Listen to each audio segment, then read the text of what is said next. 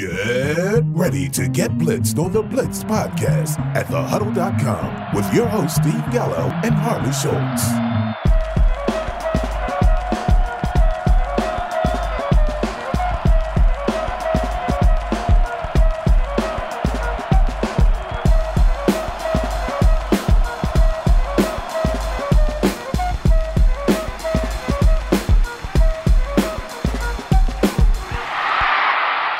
Welcome to another episode of the Blitz podcast, and not just any old episode, but our week one episode. That means that Harley and I, hey Harley, speaking of which, how you doing? Hey, how's it going? It's good, man. Draft season's over. The season's ready to start, and we're ready to get back into our normal routine where we'll have a segment hi- highlighting what somebody should look to do fantasy wise, and then our DSF plays, or as I, DSF? DSF, DFS, or as I'm going to call them, PSVs. Instead of a PSA, it's going to be our PSVs, our our pay ups, stayaways, and value plays. Um, we'll have that segment for people starting this week. So, um, look, preseason, we kind of tried to work some kinks out. Looks like I didn't do such a good job. Um, we did some drafting, right?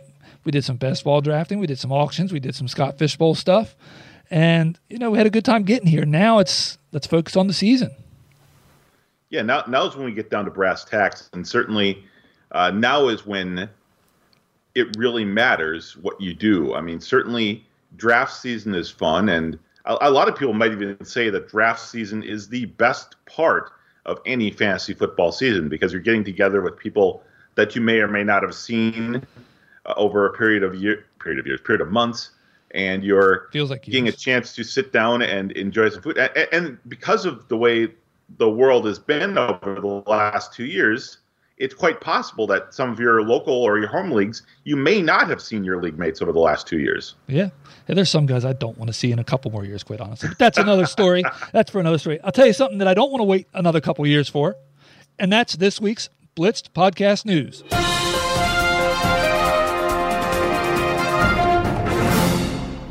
Thank you, Steve. Former New York Giants wide receiver Bennie Fowler was recently quoted that Daniel Jones has all of the same qualities as Peyton Manning and Tom Brady. Well, I mean, he is somewhat right. All three of them have two arms, two legs, a head, relatively decent hair, and I'm going to go out on a limb and guess that all three have male genitalia. But other than that, I'm sorry, Bennie. That is where the comparison should end. I mean, what are we going to pretend next? That you have all the same qualities as an NFL wide receiver? also in Giants news, the team announced that former NFL quarterback Mike Kafka will be calling the plays on offense this season. Kafka. Hmm. This could be a really smart decision for this franchise because they are definitely in need of a metamorphosis. The Dallas Cowboys have ruled out Michael Gallup for week one's matchup with the Buccaneers. This leaves only CeeDee Lamb and Noah Brown, who is nursing a toe injury of his own, as the only experienced wide receivers suiting up for this game. They will also have at their services rookie Jalen Tolbert. At this point, I have to assume that the team wishes they still had Amari Cooper. Of course, after Cooper realizes that Jacoby Brissett is no Dak Prescott, he may be wishing he was a cowboy again, too. the Philadelphia Eagles claimed 2021 preseason popular pick Trey Sermon off waivers from San Francisco this weekend. I feel really bad for Sermon as he goes from one convoluted running back room to another. I guess all that is left for Sermon to do is to be waived again and picked up by the Patriots. and finally, Chris Godwin is reportedly practicing without his knee brace and is trending towards suiting up for Tampa Bay this weekend against Dallas. The bad news for Tampa Bay is that Chris Godwin does not play on the offensive line. This has been your BPN News Update. A few burns in there, a few burns in there, my man. This it's still summer, so I guess people should have their sun their um sunscreen on. Exactly. So, you know, we don't have Gallup week one. Overall, though, overall, actually, let me ask this question. So, when you're looking at Twitter and you see the trending and you see a player's name, what is your first thought? Well, I, I'm concerned either he suffered a practice injury or Yeah. uh, he spouted off something at a coach or there was a fight in camp or if it's Antonio Brown, he's running naked naked through the middle of the field. You, you never know, really, right? Yeah, my fear is always that somebody suffered a season-ending injury, and then it's like, okay, you, you like trepidation. You click, oh, okay, they're just hyping him up. Got it. Um, surprisingly, I don't think we had many major injuries this preseason. Not, oh, well, I better find some now, wood. Now, of course, you yeah. cursed uh, each of our teams here. there you go. Finding some wood to knock on. Okay. Oh, because yeah, I mean, it does seem like in previous seasons there have been one or two major preseason injuries, and uh, I mean, yeah, we really haven't seen that this year. I mean, and, and maybe it's just that the injuries we've seen have not been to quote unquote fantasy players or fantasy True. relevant players. True. But that doesn't mean that those injuries don't have a relevant tie to fantasy. I mean, you look at the Tampa Bay Buccaneers again; they, are down four or five offensive linemen uh, on their depth chart right now. They're, they're going to be starting second and third string guys week one. Yep. Now we knew that was going to be a passing offense to begin with, but that does not bode well for Leonard Fournette's chances to move the ball on the ground there at all. He's going to be, have to be involved very much to the passing game, uh, at both catching passes and also helping block. Yeah, that is true. Okay, so listen, we're going to get to the point where we're going to move into our normal segments now. So this week, we're going to talk a little bit about how to make your lineup decisions in week one, right? Yes. And then we're going to move into DFS, not DSF, but DFS and our PSVs. Um, but before we do that, I'm going to put you on the spot. Um, and for our listeners, Harley and I don't discuss what we're going to be talking about in advance. Now, we did say, okay, we're going to talk about lineup um, submissions in week one and, and DFS, but that's it. No other specifics or anything like that. Um, one bold call you can make make one bold call for this NFL season. It could be fantasy related or non fantasy related. What are you saying?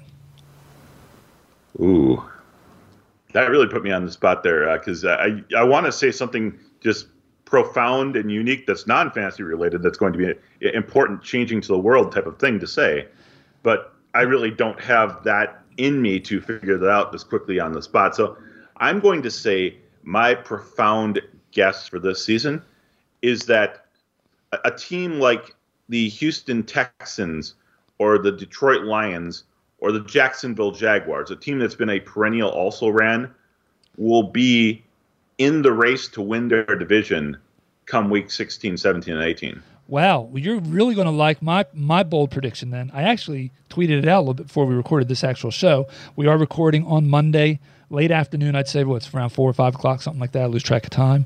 Um, it's four forty-three. So, my bold prediction the Chicago Bears make the playoffs this year.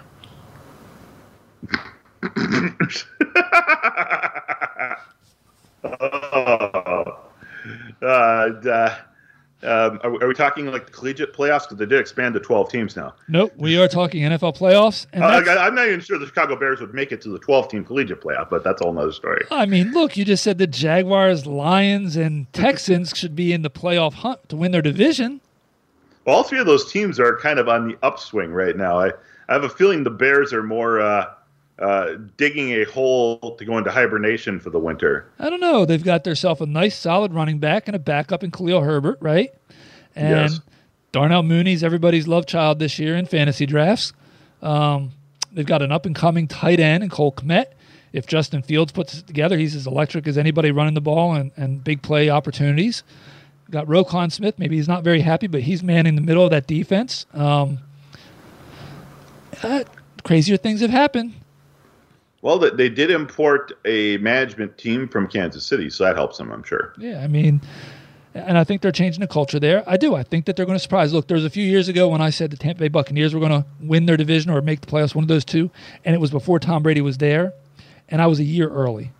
I was a year early, so you never know. Maybe I'll be a year early on the Bears, but hey, stranger well, things. I will say this: I would like to see. I'd like to see what Vegas has the Bears at to a make the playoffs, let alone win a game in the playoffs because that would have to be some pretty good money for you to put down right now. Yeah, I think their over under on wins is somewhere around six, six and a half. Is it that high? It might be five, five and a half, honestly. But yeah. anyway, I'm calling for them to win. I think that the Packers are going to be the most disappointing team in the league this year. I don't know why. Just I don't like. Okay, is Allen Lazard going to be the one to step up? Sammy September going to be the one to step step up? There's just too many damn questions on there to think that Rodgers can put the whole team on his back and carry it without having the playmakers that he needs. Maybe Lazard is a guy, and he proves it this Well, year. I don't know. No, knowing your uh, your team constructs for some of your drafts that we've talked about in the last couple episodes, I know you're not going to be happy to know that the team that I think is going to be the most disappointing this year is the San Francisco 49ers. Yeah, you're right.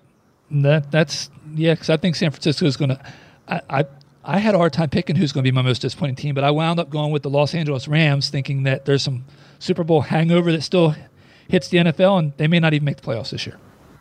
Oh, I, I absolutely totally agree with you on that standpoint too. Again, I, I think there's being a lot of uh, a lot of under the tongue coaches speak regarding Stafford's injury situation too. Yeah, that's very possible. Listen, let's get into it. This one's going to be a quick segment, I think, because, well, let's just look. People have drafted, they've spent all their time researching, and now they're looking at their lineups trying to figure out who to start and who to sit.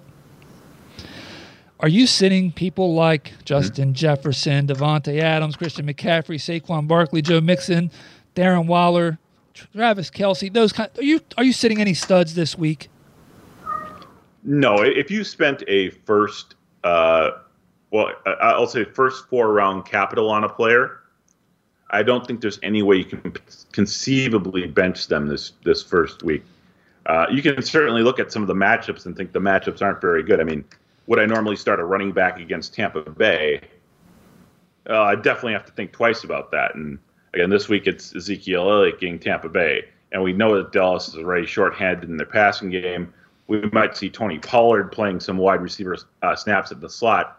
All that really means, though, is that means that Zeke is going to get get most of the touches out of the backfield still. Right. So again, you don't like the matchup. You probably spent a third round pick or maybe even a late second round pick on Zeke, but you're still starting him. Yeah, and the thing is, we can think what we're going to see in the regular season, but we don't know until it starts going, and, and it will get shaped by injuries and things like that, right? Um, Yeah. It, it takes a good two, three weeks before you know who's a real good matchup and who's a bad matchup, and it, it does change from season from season to season, year to year, et cetera. So for me, yeah, I'm not sitting any studs. I'm not overthinking it. If you spend a high pick on a quarterback, then guess what? Live with your high pick on your quarterback, especially in week one.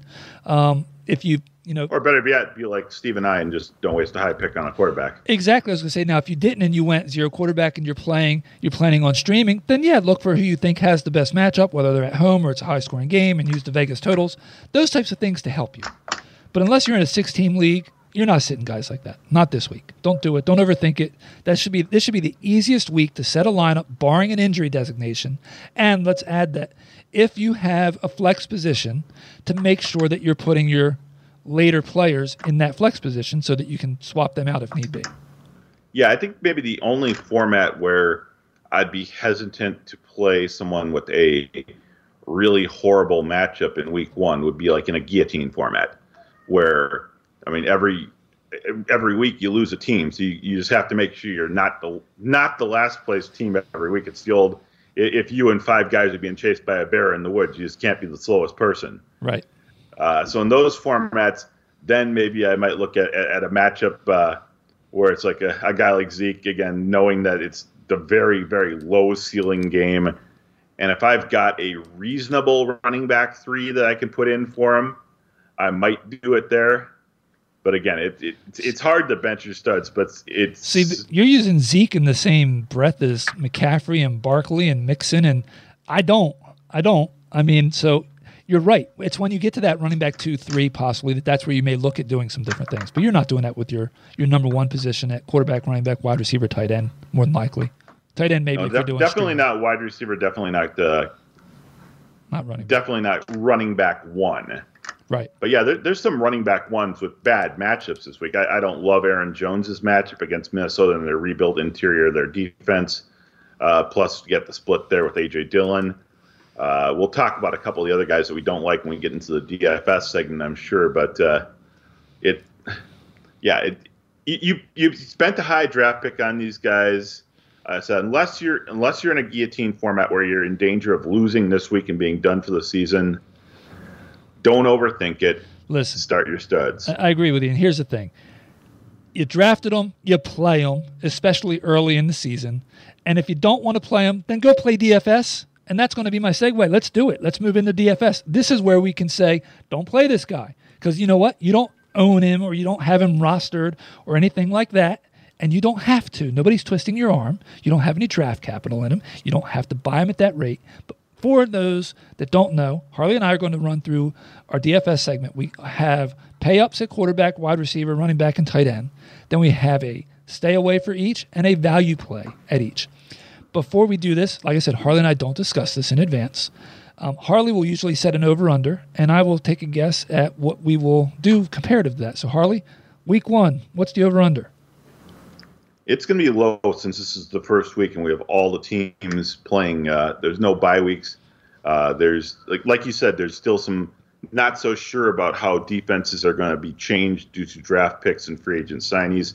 I mean, obviously, we've seen the players who have been signed, but we also have to take into account like changes in offensive philosophy, changes in coaching staff.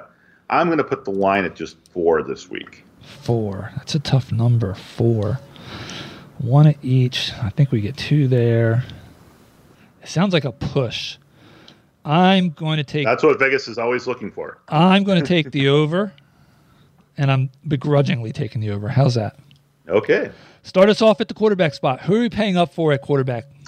Okay, at quarterback is the gentleman that I've actually predicted as the top quarterback this year in our earlier segments, and I'm also taking him as my fantasy MVP for the season and that's Justin Herbert of the Los Angeles Chargers of Anaheim. Uh, Herbert has faced Vegas four times in his career. He's averaging 311 yards per game, the total of 11 touchdowns against them. Uh, this game is also setting up as a bit of a revenge game for the Chargers and Herbert, who were knocked out of the playoffs in the final week of last season. Yep, and we have a match to start the season, um, and to boot, it's in LA. So He's not the most expensive quarterback on the board. He's up there. He's number two, and actually, he's number two in DraftKings, and he's I think third in third FanDuel. on FanDuel. Yes. So yeah, we have a match with Herbert at number one. Let's see if we can get another match here on who you staying away from. Uh, I actually put a lot of thought into this one. I, I, didn't hate any of the upper tier quarterback matchups this week. Agree. The guy I'm staying away from is Joe Burrow versus Pittsburgh. Uh, Pittsburgh actually has a pretty solid pass defense, and I'm concerned about the fact that Joe Burrow has missed pretty much the entire summer, uh, parts of training camp, and all of the preseason following his appendix surgery. Uh, maybe a little bit of a Super Bowl hangover there too. Who knows? I, I like Joe Burrow for the season. I don't love this as a first start, particularly when he's in the top uh, seven in pricing. So I really thought we were going to have a second match there. Um, I'm not, I don't disagree with you on staying away from Burrow. Everything you said makes sense. I don't believe in Pittsburgh. If they don't have an Achilles heel, it's not that defense. That's going to be their best thing this year. But I not I don't have high hopes for for Pittsburgh this year. Anyway, I still agree with you on that call. But you know me, I look at the top the top values and salaries and say, well, you know what? At that price and the question marks that Patrick Mahomes has going on the road to Arizona, I'm going to steer clear of Patty this week. Um, I want to see. I think that he's going to rely heavily on Kelce. I think that things will mesh and we will look like we didn't even miss a beat once we lost Tyreek Hill there. But at the price, if I'm going to pay up for Herbert, I don't see the need to pay up for Mahomes. So I'm going to stay away from him just based on his price alone. I can totally hear what you're saying there. I, the one thing I did look at is I believe that that game is going to turn into a shootout. Arizona has vastly improved the middle of their defensive backfield over the last couple of years but their outside cornerbacks are, are much weaker than they were a couple of years ago. So I think that Mahomes can definitely pick on the outside there. I think that uh, he's going to throw a couple of longer passes that's going to get involved Marquez Valdes Scantling early this season. He's actually one of my favorite sleepers this year because yeah. Patrick Mahomes loves the deep ball and has not been a more successful deep ball rec- recipient of quarterback touchdown passes in the last five years than Marquez Valdes Scantling.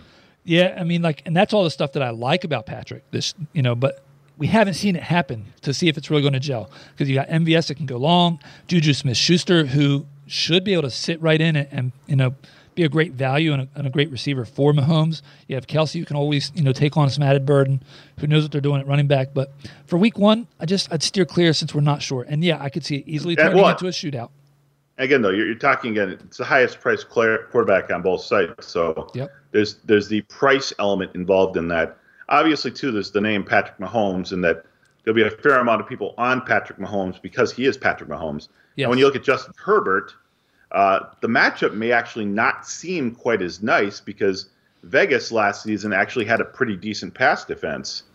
But again, Herbert has taken advantage of that team in their four career meetings. So that's I think we both kind of sold on him as the Yep. uh, best paid up for guy. So, so who's going to be your value play? I, I saw a couple guys that caught my eye, but I wound up going pretty cheap. Let's see if we can agree here, possibly. Well, I actually went really cheap too. Although uh, the more I put into it and the more research I put into it, I'm like just like I kept like going back to I really want to take this guy. Do I really want to take this guy? Because I'm a little concerned here. Uh, I settled on a guy who doesn't have the greatest matchup, I don't think, and that's Jameis Winston at Atlanta. Uh, overall, Atlanta has one of the worst defenses in the league, but they do have two fairly elite outside cornerbacks. Uh, but New Orleans is likely to get Michael Thomas back this year, and Winston really hasn't had much time with him. They added Chris Olave in the draft. They brought in Jarvis Landry to be a possession receiver over the middle. They've got the pass catching back in Alvin Kamara there. So many weapons. Atlanta, again, they're going to roll up and die a little bit this season. I think that Winston might throw a couple picks in this game again because he's throwing against uh, Cam Hayward and uh, AJ Terrell on the outside there. But I like Winston's chances to throw for three touchdowns and 300 yards at $5,300. That's a great deal. Yeah, it is. Um, I looked at him. He's very, very close to the guy that I picked as my value play. Um, actually, they're priced the same on what is this one here? This DraftKings. They're both priced the same on DraftKings. Um, my guy's a little cheaper on on um, FanDuel. Um, no, it's not Baker Mayfield. It is Davis Mills, who I think is going to surprise a lot of people this year. Um, I actually can see him throwing for 4,000 plus yards and 25 to 30 touchdowns.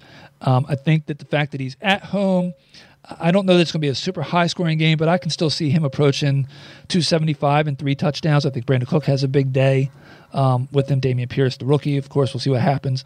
But, you know, Indy's got a solid defense, very solid defense, but it's on the road and it's in Houston. So at that price, it's going to be hard not to get three times value from Davis Mills. And Davis Mills, the second half of last season, once he started to get his oats underneath him, he looked every bit an NFL quarterback. Eh? And it, personally, going into this year, looking at second year quarterbacks, I would rather have Davis Mills as one of my starters than Mac Jones, per se. Yeah, I could see that. I absolutely can. The other thing I wanted to point out, I know you said Winston. What made me go to Mills instead of Winston was the fact that Winston's on the road. Yes. I also uh, looking at. Uh, I was going to say one other guy I was looking at is a guy who is perennially maligned for his on the field quarterback skills, but who has also been perennially pretty solid from a fantasy standpoint, and that's Carson Wentz at home versus Jacksonville.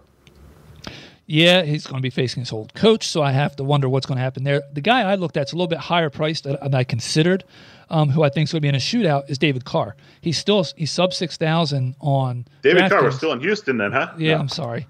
Derek Carr. Ah. Everyone drink. Yep, there you go. Derek Carr. He's 5,900 on DraftKings, which isn't bad. A little bit higher on the FanDuel side at, at 7,400. But at 5,900, if you want to save a little bit of money at quarterback, I wouldn't hate that play. I, I wouldn't either. Again, uh, we're, we're, talking once again about two teams that have extremely good offenses and two teams that also have uh, much better defenses than you might think, uh, especially against the pass. But uh, again, we chose Justin Herbert. If we think Herbert is going to have a big game, then for the Las Vegas Raiders to stay in the game, that means that Derek Carr is also going to have to be a big game. Yep. Now, an interesting uh, way to look at this is uh, if you're playing on a daily fantasy site such as Fanball, where you're able to roster two quarterbacks, or any any fan uh, fan duel game that has super flex for an option, or even if you do a showdown game on, on DraftKings, look at lineups involving both, get both of those guys in there, because if it does turn into the shootout we're predicting, they're both going to produce a lot of points. Right. Okay, let's run on over to running back. We still only have one, so we've got we've got to hit at least four more to go over. Okay. Uh, well, we're calling this the pay up section of the pay to play segment. So I'm going to go ahead and pay to play for the most expensive player on the board, and that's Jonathan Taylor, 9100 on DraftKings, 10,200. Only player above 10,000 on either site uh, against Houston on the road.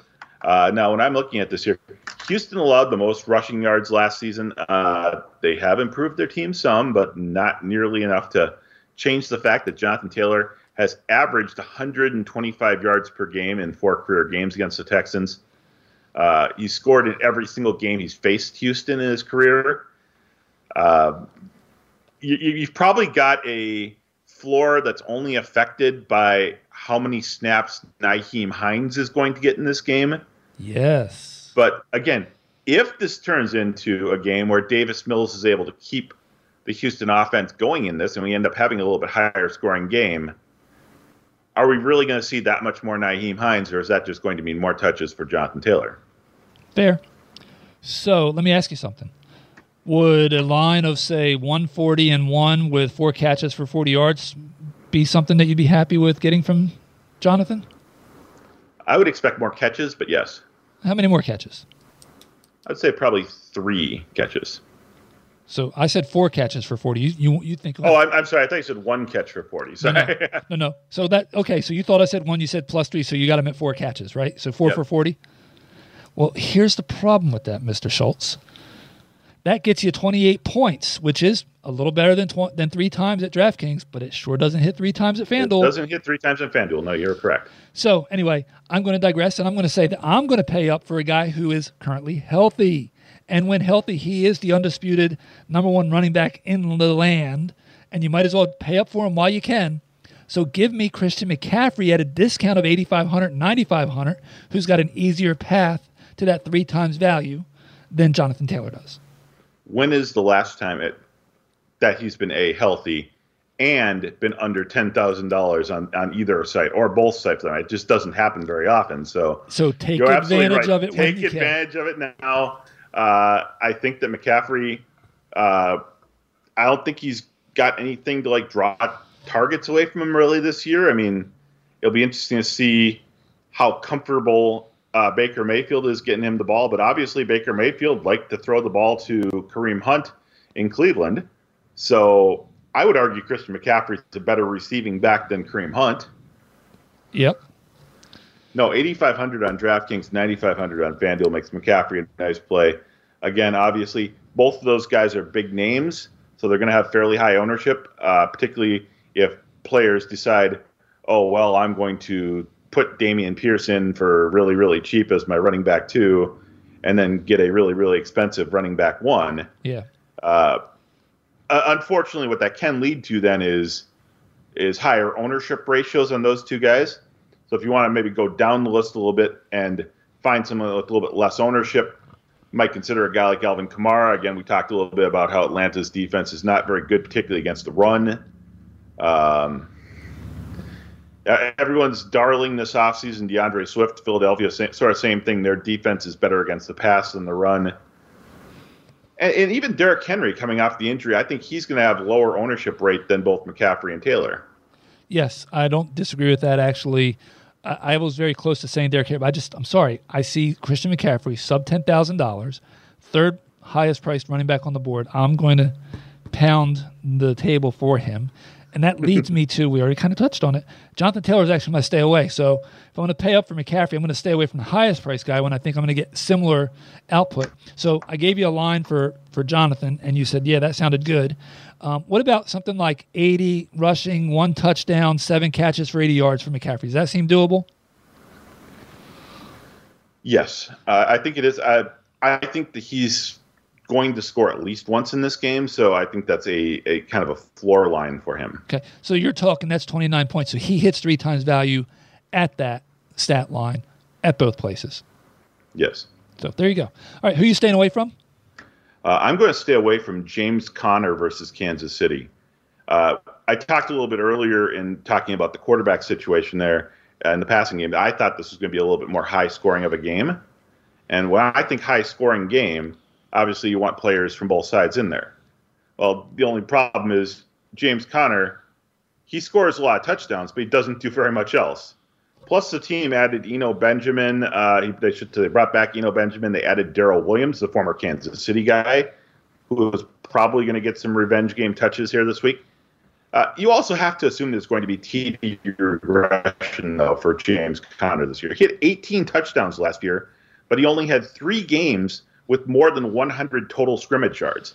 You, you can't continue to perform like that and, and and be this prolific of a touchdown scorer unless your the rest of your offense continues to stall out at the one or two yard line constantly. So the fantasy gods are actually trying to stifle you and they're trying to cancel you, I guess, um, because when you said TD regression, Skype said so the, so the users couldn't tell that you said TD regression. It took me a second to concentrate. What did he say? What did he say? He said TD regression. Fantasy gods don't believe that, so they're not letting you say it. Go ahead.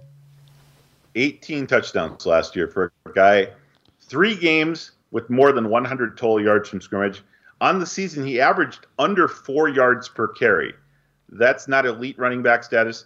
That is road grinder status. That is Leroy Hoard status.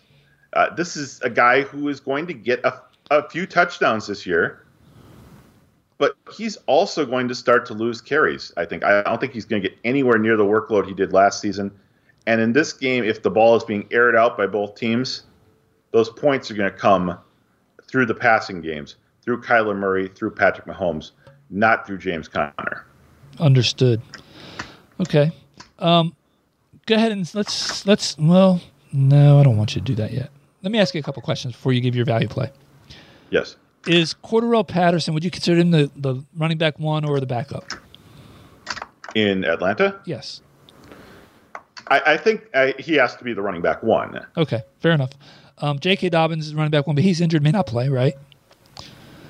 James, very good chance he's not going to play. James Robinson, no, nobody under, knows how healthy he's going to be to start the season, right? How effective because of the injury he's coming back from. Um, I, am guessing that if he does play, it's going to be on a very limited stat basis. It's going to be Travis Etienne's offense to start yeah. the season for Jacksonville. AJ Dillon, he's the backup, right? He's the backup, but he might be the better back there. Okay. Rhamondre Stevenson, he's the backup, right?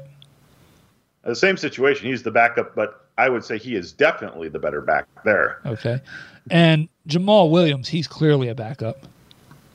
Yes. J.D. McKissick, another backup, right? Uh, if you talk to fans of the Washington Commanders, there many of them clamoring for him to be the starter in lieu of the Brian Robinson injury. But uh, yes, technically J.D. McKissick is still the backup, and he's more of a a third down back, receiving back specialist, Nyheim Hines s guy. Yep.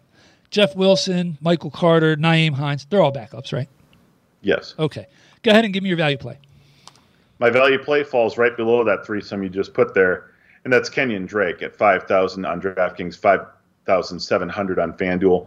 Uh, Baltimore is facing the New York Jets. And say what you want, the New York Jets ridiculously improved their defense thanks to this draft this year. Improvements on all three levels of their defense in early picks during this year's draft but it's still the New York Jets, and it's still Baltimore. Baltimore is going to run the ball a lot this game. Uh, their passing offense is still a little shaky, uh, headlined by Rashod Bateman, who is still kind of unproven as a wide receiver one. Don't have a lot of wide receiver two options there. Well, obviously, uh, Mike Davis has been with the team in camp for longer than Kenyon Drake has. Drake just signed this past week after being cut uh, by Vegas, but Kenyon Drake is an eminently more talented running back than Mike Davis. He's also capable of catching passes out of the backfield, which is something Mike Davis cannot do. So, again, give me Kenyon Drake over Mike Davis. I think they're both great values. And the best part about choosing one of the two of them is you're not going to be playing Dameon Pierce, which would 75% of the rest of the million maker teams are going to have in their lineup. You know, I really thought we were going to match at, at, the value play. I don't dislike anything you just said about Kenyon Drake. Um, he was a late, late um, round draft pick that I would I would try to focus on. But the guy I'm going for, I really thought you were going to go with him. I really did. Thought we had a match here. Um, he's only a couple hundred dollars more than Chase Edmonds. There are actually some backups that are priced higher than him, i.e., AJ Dillon's higher than this guy. There's other backups that are priced the same at one site and only $100 less at another site um, or within a couple hundred dollars here and there. And that is Chase Edmonds at home. Yes, it's New England Patriots he's facing, but it's not your father's New England Patriots. Um, and it's in Miami. Miami's an improved team. And, and I really think that Chase Edmonds in shallow leagues where people may have not, you know, drafted him, or he could absolutely, if he's on waivers, which would be shocking. But in some of those, you know, less than committed type leagues, um, you might find him on the, on a waiver wire, and he could be a big pickup. But in any event, Chase Edmonds is a huge value, I think, at 5,200, 5,800. I 100% agree. I absolutely love Chase Edmonds this week as well. I think he's a another great option if you're if you're going in that same category. And like I said, I, I think you'll notice that both of us avoided taking Dameon Pierce again. I, I want to beat beat beat beat people over the head that when you're setting your lineups this week for DFS, not for realty, it, it, for DFS, don't play Dameon Pierce this week because everyone else is going to play Dameon Pierce this week. Yep. Maybe throw like one or two lineups with him in there just to say you did it. Don't be that guy. Come on. You, you know you're not going to win a huge prize with Dameon Pierce in your lineup because everybody else will have Dameon Pierce in their lineup too. Uh, I do like Chase Edmonds a lot. The only reason I didn't choose Chase Edmonds this week is because I there's just so many mouths to feed there right now. I'm not sure how the split is going to be both in the passing versus run game, but also in the run versus run game with him there and uh, Myles Gaskin still there, and there's uh, well, is Raheem Mostert going to suit up for the game? We don't know yet. what is Bill famous for doing? Taking out your key player. He's not focusing on Chase. He's focusing focusing on Tyreek. And then you got Jaylen Waddle and you got Gesicki. I think that opens up the field for Chase to have that game. Um, it may not all be just because of running. He's, he's be involved in the passing game too. Um, but at that price, he won't be that price very long once the season gets going. And again, Edmonds has a lot of talent. Uh, the fact that he's bounced around is really not a testament to Edmonds' talent level as much as the situations he's found himself in. This is truly the best situation Edmonds has found himself in in terms of establishing himself as a true number one running back. And for the season, I love Chase Edmonds. He's one of my best sleeper picks. I absolutely like to come out of any given draft or auction having him on my roster because I think he's going to be one of those guys who's going to be a borderline running back one by the end of the year. I don't disagree with you about that. I've got a lot of regret that I did not get. I don't think I got any Chase Edmonds this year, um, and it's regrettably so. Quite honestly, it's one of those things I can look back on and say, "Yep, screwed the pooch on that one." Um, okay, so we are only at one match through two full positions. Long way to go for an uphill battle to hit the over. Start us off at wide receiver. Who are you paying up for? Well, I paid up for the highest price running back. I'm also going to pay up for the highest price receiver. Now, obviously, in reality and daily fantasy, doing both of those things is very, very hard unless you spend down and get a guy like Jameis Winston at quarterback. but I, I, really like Davante Adams this week. We talked earlier about how we think this might be a shootout between Vegas and the Chargers. Uh, Davante is obviously he's got the ties uh, with Derek Carr, so this can be our first chance to see them showcasing their long-standing relationship. And Davante Adams is just arguably one of the most talented receivers in football right now. So I don't disagree with you. We actually have a match, so we do have our second. Um, initially, my gut was looking at Justin Jefferson because he's priced a little bit less, right? Three hundred dollars less on DraftKings yes. and four hundred dollars less on FanDuel. But I do think that the fact that Justin could have higher ownership over Davante is, and, and in this game, I do think that the Raiders will want to make a point and they will lean on Adams. And that's why I also like Carr as a possible value play because you could stack them that way, right? Yes. Um, I, I, think Devon, you don't go wrong with either one, Davante or Justin Jefferson in this instance, but we got to match it, Davante Adams. Well, and when we get a little further down the list here, I'll explain to you maybe why I didn't choose Justin Jefferson.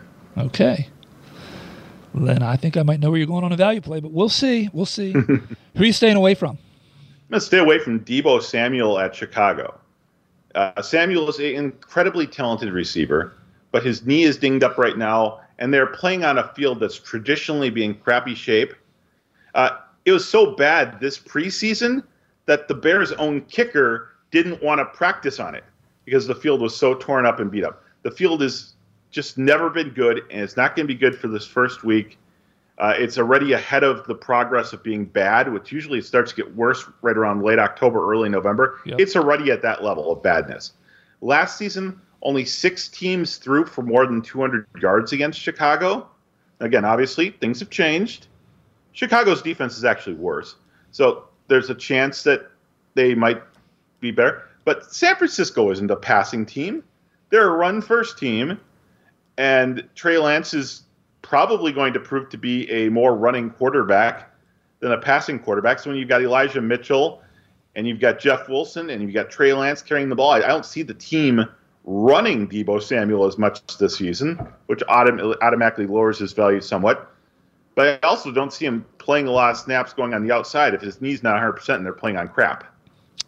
Yep, I don't disagree with that. Um, I do think that San Francisco limits the amount of times Deebo does carry the ball this year to try and keep him healthy. And like I said, there's not necessarily going to be a need. And a lot of those runs, I believe, wind up going to Trey Lance. Um, but my stay away is Tyreek Hill. I kind of hinted at it earlier when I was talking about New England, what Bill does well. Mm-hmm. Um, I just can't see Bill letting Hill beat them. And, and they've got Jaylen Waddle, so they don't have to force it, but Hill will still open up the defense somewhat. So, from a fantasy standpoint, yeah, he's a little cheaper, 68, 7,700. I just don't see the the reason, the risk that, you know what, he does break off a couple of good long ones for touchdowns and has a, a respectable day. Um, just I think he's probably one of the riskier guys in the top ten, honestly, at the wide receiver position this week. Well, again, you also have to look at the fact that you got Tyreek Hill, who's priced one, two, three, four, five, six on DraftKings. He's priced uh, fifth on FanDuel. Uh, that's really not taking into account the fact that he's going from Patrick Mahomes to Tua Tagovailoa, right. and all of a sudden he also has to contend with targets going to Jaylen Waddle too. Yep, and yes, there's a lot of mouths to feed there. I do think Mike Gesicki's the, the mouth that's out, but I, yeah, just week one, I'm, I'm steering clear of Hill. Well, you, you kind of hinted at who my value play might be, and it is true. I am going to take KJ Osborn versus Green Bay. Minnesota is going to throw the ball a lot this year under new head coach Kevin McConnell. Now, here's the thing Minnesota has two stud receivers in Justin Jefferson and Adam Thielen. Both are pretty much like top 14, 15 guys. Justin Jefferson might be top two or three. Uh, problem is, Green Bay has two studs cornerbacks in the returning Jaire Alexander and uh, young Eric Stokes. Those two will be manning Justin Jefferson and Adam Thielen throughout this game. Now, is Justin Jefferson and Adam Thielen both going to have decent games? Yes, still. But the problem is, if you have to double team one of those two guys, probably Jefferson with your safety, that leaves nobody on the field to cover KJ Osborn. And KJ Osborn has looked really, really good both uh, late last season and this preseason in his ability to mesh with Kirk Cousins. Don't hate it. That's for sure. We don't have a match, but I don't hate it. We're going to have to sweep the tight end position to get the over. Um, my value play is much cheaper than yours. Um, I did look at a couple guys. Um, I wound up going with Zay Jones out of the slot in Jacksonville at 4151, 4100, 5100. Doesn't take much to get your your three times value there. Um, I did look at um, Mecole Hardman. I did look at Sammy September, um, who was priced a little higher than what I would, would have liked to have seen. Um, I even looked at now I can't remember his name, um, Sterling Shepard in in New York um, with the Giants but I wound up staying on Zay Jones, who was a good, he was a target of mine late in drafts. Um, won't be shiny, you know, make people feel all warm and fuzzy. But I like Zay as a as a guy that you can put in that lineup and help to get some other other salaries in. I, I like Zay Jones a lot this year. I think that's a good good thought on that pick there. Another thing to think about when you're putting together your value wide receiver. Let's say you want to go ridiculous at running back. Let's say you want to take Taylor and McCaffrey or Henry and McCaffrey or some ridiculous big money stack at, at running back position. Then what you do is you do the stack at quarterback wide receiver with your sleeper Davis Mills and one of my personal favorite sleepers for the season, Nico Collins. Yep. I looked at Nico. I like Nico a lot too. Um, Devin Duvernay is another guy that's really cheap. That that I, I don't think he's got as good a hit rate as what you could possibly see with Nico, but I like him also. Well, I also kind of in that same range. I also like Bryan Edwards from Atlanta you know, Atlanta's going to have to throw the ball to stay in this game, and uh, uh, New Orleans has a couple of issues on their outside cornerback situation. They traded one of their guys away, and now they're a little shorthanded because another guy's hurt. Uh, obviously, when you're covering Atlanta, you're going to concentrate on covering one man, and that man is Kyle Pitts. So that should leave open the opportunity for uh, Mr. Mr. Edwards to get free a little bit there. Gotcha. Okay. Um, let's move it on over to tight end and, and, get this thing wrapped up. Who are you going to pay up for at the tight end position? Uh, I had a hard time here. I really did. I, I liked all the higher priced tight ends this week. Um, I just I just kept looking and I'm like, well, I like this, I like this. I settled on a guy, T.J. Hockenson versus Philadelphia. He's a little cheaper than the higher priced tight end options this week, but he's facing the team that allowed the most tight end touchdowns last season in Philly. He also allowed the most receptions to the position last year. And well, I, Detroit is obviously better on offense this year. They've got a few more weapons to throw to. Hockenson is the best familiar with Jared Goff. Man, I don't hate the play, but Colin Hawk sub five grand a pay up. My God, come on, doing it already. He's the he's the sixth highest priced guy. Oh, come on, it's all relative. Um, so for me, yeah, there is the, the top price guys um, that are all over five grand at least. How's that? Um, had a hard time yeah. deciphering between. So I look at Mark Andrews, and I go, well, he's a little bit more than Travis Kelce on DraftKings, a little less on FanDuel. And remember, I said I was a little concerned about what's going to happen in Kansas City and how's Pat going to gel. Minimally, I'm not worried about Kelce. He could have his biggest year yet. I don't care that he's a year older. So I'm going to pay up for Travis Kelce this week. Um, I wouldn't fault you if you wanted to say, well, I want Kelce on DraftKings. I want to do Andrews on FanDuel so I can save 100 there and spend a, and save a, save 200 on DraftKings instead. But for me, I'm paying up for Travis Kelce. I, I see nothing wrong with that. Again, like I like uh, several of the high price guys this week. Both Andrews and Kelce have very good matchups. Not great matchups, but very good matchups. I, I kind of hinted away from Kelce a little bit because one of the strengths I feel with Arizona is their safeties, a little bit more so than their uh, outside cornerbacks, which are very weak right now.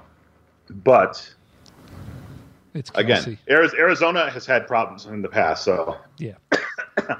I think it is Travis Kelce. I think Kelce and Andrews are by far the safest plays this week. Um, but I pay up. I'll save a little bit of money. I'll pay up for Kelce. Who you staying away from? Uh, the one name in the high price guys that stood out to me as the guy that I really wanted to stay away from is Darren Waller. Uh, 5,400 on DraftKings, 7,000 on FanDuel. Uh, Chargers, they were bad against tight ends last season, too. But Waller now has to contend with Davante Adams stealing touches and, and those red zone targets not to mention the returning Hunter Renfrow. Uh, I don't see any how, any way, any form where Darren Waller reaches this level of value any week, let alone week one at seven thousand dollars on FanDuel. I can understand that, but no, there's another guy that I looked at that's well, you know what? I probably missed this. He's more on DraftKings, he's less on FanDuel. I probably should say that I would split it, but I wrote this down. Um, George Kittle. I love Kittle, but there's you know you just don't know how is Trey Lance going to be and fare in his first week, especially against Chicago on the road, bad field, all that stuff that you said. And at 5900, I think it's a no-brainer to stay away from him when you've got so many other good options. Um, now looking at it, FanDuel, if I was going to split this, I probably would have said, you know what, at seven grand, I would stay away from Waller instead of Kittle. Um, but I'll stick my guns and say Kittle's the guy I'm staying to stay away from. Excellent. He, that's an interesting situation with Kittle there very often when you see a player whose FanDuel price is equal to or lower than the DraftKings price, and in this case it's very, very close, that makes Kittle very much a guy I want to target on FanDuel. Interesting.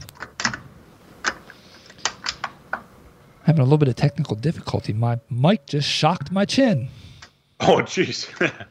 Shock therapy because I'm picking the wrong guys, I guess, maybe. I don't know. Um, all right. So who's your value play at tight end? Well, I had a hard time with this one too. There's a lot of guys I like that are values that I think are going to have decent weeks. Yeah. I, I, have talked all season how I like Austin Hooper in Tennessee. I like uh, Hayden Hurst this week. Uh, but ultimately, I settled on a guy who is relatively cheap, but he's gotten a lot. I mean, he's he's pimped out big time this preseason in terms of uh, getting publicity. He's Really popular in the draft community, but his price tag is still fairly cheap on DraftKings, and that's Cole Kmet. Uh, somebody has to catch passes there other than Darnell Mooney. I think Cole Kmet is going to be the guy. And again, 3,700 on DraftKings. That's half the price of the high price guys. He might not score a touchdown, but if he gets the same number of targets, getting six and 60, seven and 70 seems very reliable and possible for Kmet. So I did look at Kmet. He's not my value play. Um, I just don't like that he's facing that San Francisco defense on that turf that we talked that you talked about earlier. Um, mm-hmm. There's a guy that's even cheaper than Kmet that I like, but he's really risky, so I didn't go with him. I'll mention him in a second, though. Um, the guy that I'm going for is one of the guys I really like this year, um, and he's got a quarterback that has shown a penchant for throwing to the tight end position. He's got all the, you know, athletic ability in the world, and he doesn't really have anybody to, you know, try and fight him, especially at the tight end position for for targets. So it's on the road. That's not great, but it's against a defense. It doesn't. It's a little underwhelming to me. Um, David Njoku at thirty nine hundred and five thousand dollars against the Carolina Panthers. I see you, you're questioning the Carolina defense. I love the Carolina defense this year. So uh, I, I do agree. I think David Njoku is going to have a decent week this week, mainly because they don't have a ton of weapons truly developed there yet. Obviously, the Amari Cooper is going to be the featured pass catcher for Cleveland this week and most of the season. But I think that what we'll see this week is him struggling to connect with both David Bell and Donovan Peoples Jones, which means he's going to have to rely on Kareem Hunt out of the backfield, in addition to David Njoku. Uh, I just I like Carolina's defense so much that I, I had to itch him a little bit further down my list than I wanted to. But so, all season all season long, don't get me wrong, I love I love David Njoku and I think he's going to have a very good season. So don't get me wrong, I don't dislike Carolina. I don't dislike I don't I don't like them as a defense defense as much as I do San Francisco and have to say I'd rather not face them. Uh, but they can get after the passer, and I think that that leads itself to some quicker routes and quicker dump offs, which will benefit Njoku also. So, yeah, I mean, there's a lot of options at, at, the tight end position this week where I think you can. Yeah, the the values again are, are really really deep this week. I mean, you take a chance on a guy like Mo Alie-Cox and I, versus Houston. I mentioned Hayden Hurst. I, am I'm, I'm loving Hayden Hurst all season long this year. So he, yeah. he's actually the type of guy that I want to get at the end of every single draft. By the way, remember last week when we were we were recording the show and I said, "Well, I'm going to tell you the guy that I'm targeting, and hopefully this person doesn't hear me hear our, our show because I got four picks before it gets to me." Yeah, he got snaked right in front of me. Brevin Jordan. Um, I think he's also a sneaky play this week, and at 3,100, 4,800, you can't beat that either. But he's a well, lot risky. a lot risky. Laugh and laugh and call that guy up and say, "Yeah, yeah, yeah, I love Brevin Jordan too, but they just signed O.J. Howard. You know, O.J. Howard is going to get a chance to win that job." Yep, I did see that actually, um, and that would make me quell my, my feelings about him. But because it's such a late signing, I think we should we still could see Brevin have a, a bigger impact in Week One. Oh, I, I, I loved Brevin Jordan. He was one of my huge breakout candidates for this year, and yeah, that really kind of took a dump on my cornflakes when I saw that news. It, it could be, you know what? It could be huge for OJ. I mean, Brevin could still stay in his role. Would you be shocked to see OJ uh, um, supplant um, Pharaoh Brown? Pharaoh Brown, yeah. Oh, I, either of us could supplant Pharaoh Brown. Right. So he's just not so, talented. So you take OJ Howard and put him in the legit um, tight end, inline tight end position, and then you got Brevin, who I think is going to see a lot more slot snaps. Um, God, say that fast ten times. That that's where some of his value is going to come in. So especially week one, I think he's a safer um, value play if you want to try and run him out there. And if you want a really deep, sneaky play, so I, I was pimping taking Cole Kmet and you, you want to save even more money and, and take a flyer on Chicago being forced to dump the ball off to a tight end, how about Ryan Griffin? He's looked really, really good in the preseason, and he's always had a bit of a nose for the end zone. Yeah, you know, another guy I was thinking about, um, he's priced a little higher, though, if I can even find him on here. Um, is maybe I don't see him on your list, actually. Foster Moreau, if you really are concerned with, you know, is Waller going to be limited because of the knee and all that kind of stuff? Foster could have two catches for two touchdowns for two yards. You never know. I always feel like there's a Tennessee tight end that always seem to do that. That's uh, is there some guy or or uh, was it Lee Smith in Buffalo? Yeah, he'd always catch like two passes all season, or like he'd have three catches for negative one yard, and, And somehow he'd have three touchdowns. Yes. Yep. That's that's that, oh god, that's horrible. Well, you know what's not horrible? The we're not. It's not horrible that we're back to week one, and we ran through and had a DFS segment for everybody, giving you our PSVs for the week. Um, do yourself a favor if you're not doing it already. Follow Harley at Nuclear Harley on Twitter. You can follow me at Steve Gallo NFL. If you have not done so yet, do it and do it now. And by that, what I mean is sign up for thehuddle.com and get that subscription in place, which is good for one calendar year. And look, it's Labor Day weekend. We're all probably going to be a little bit like eh, hungover-ish or whatever. We got to get ready for the final push for the regular season. And when you do that, just make sure you're getting blitzed responsibly. Cheers.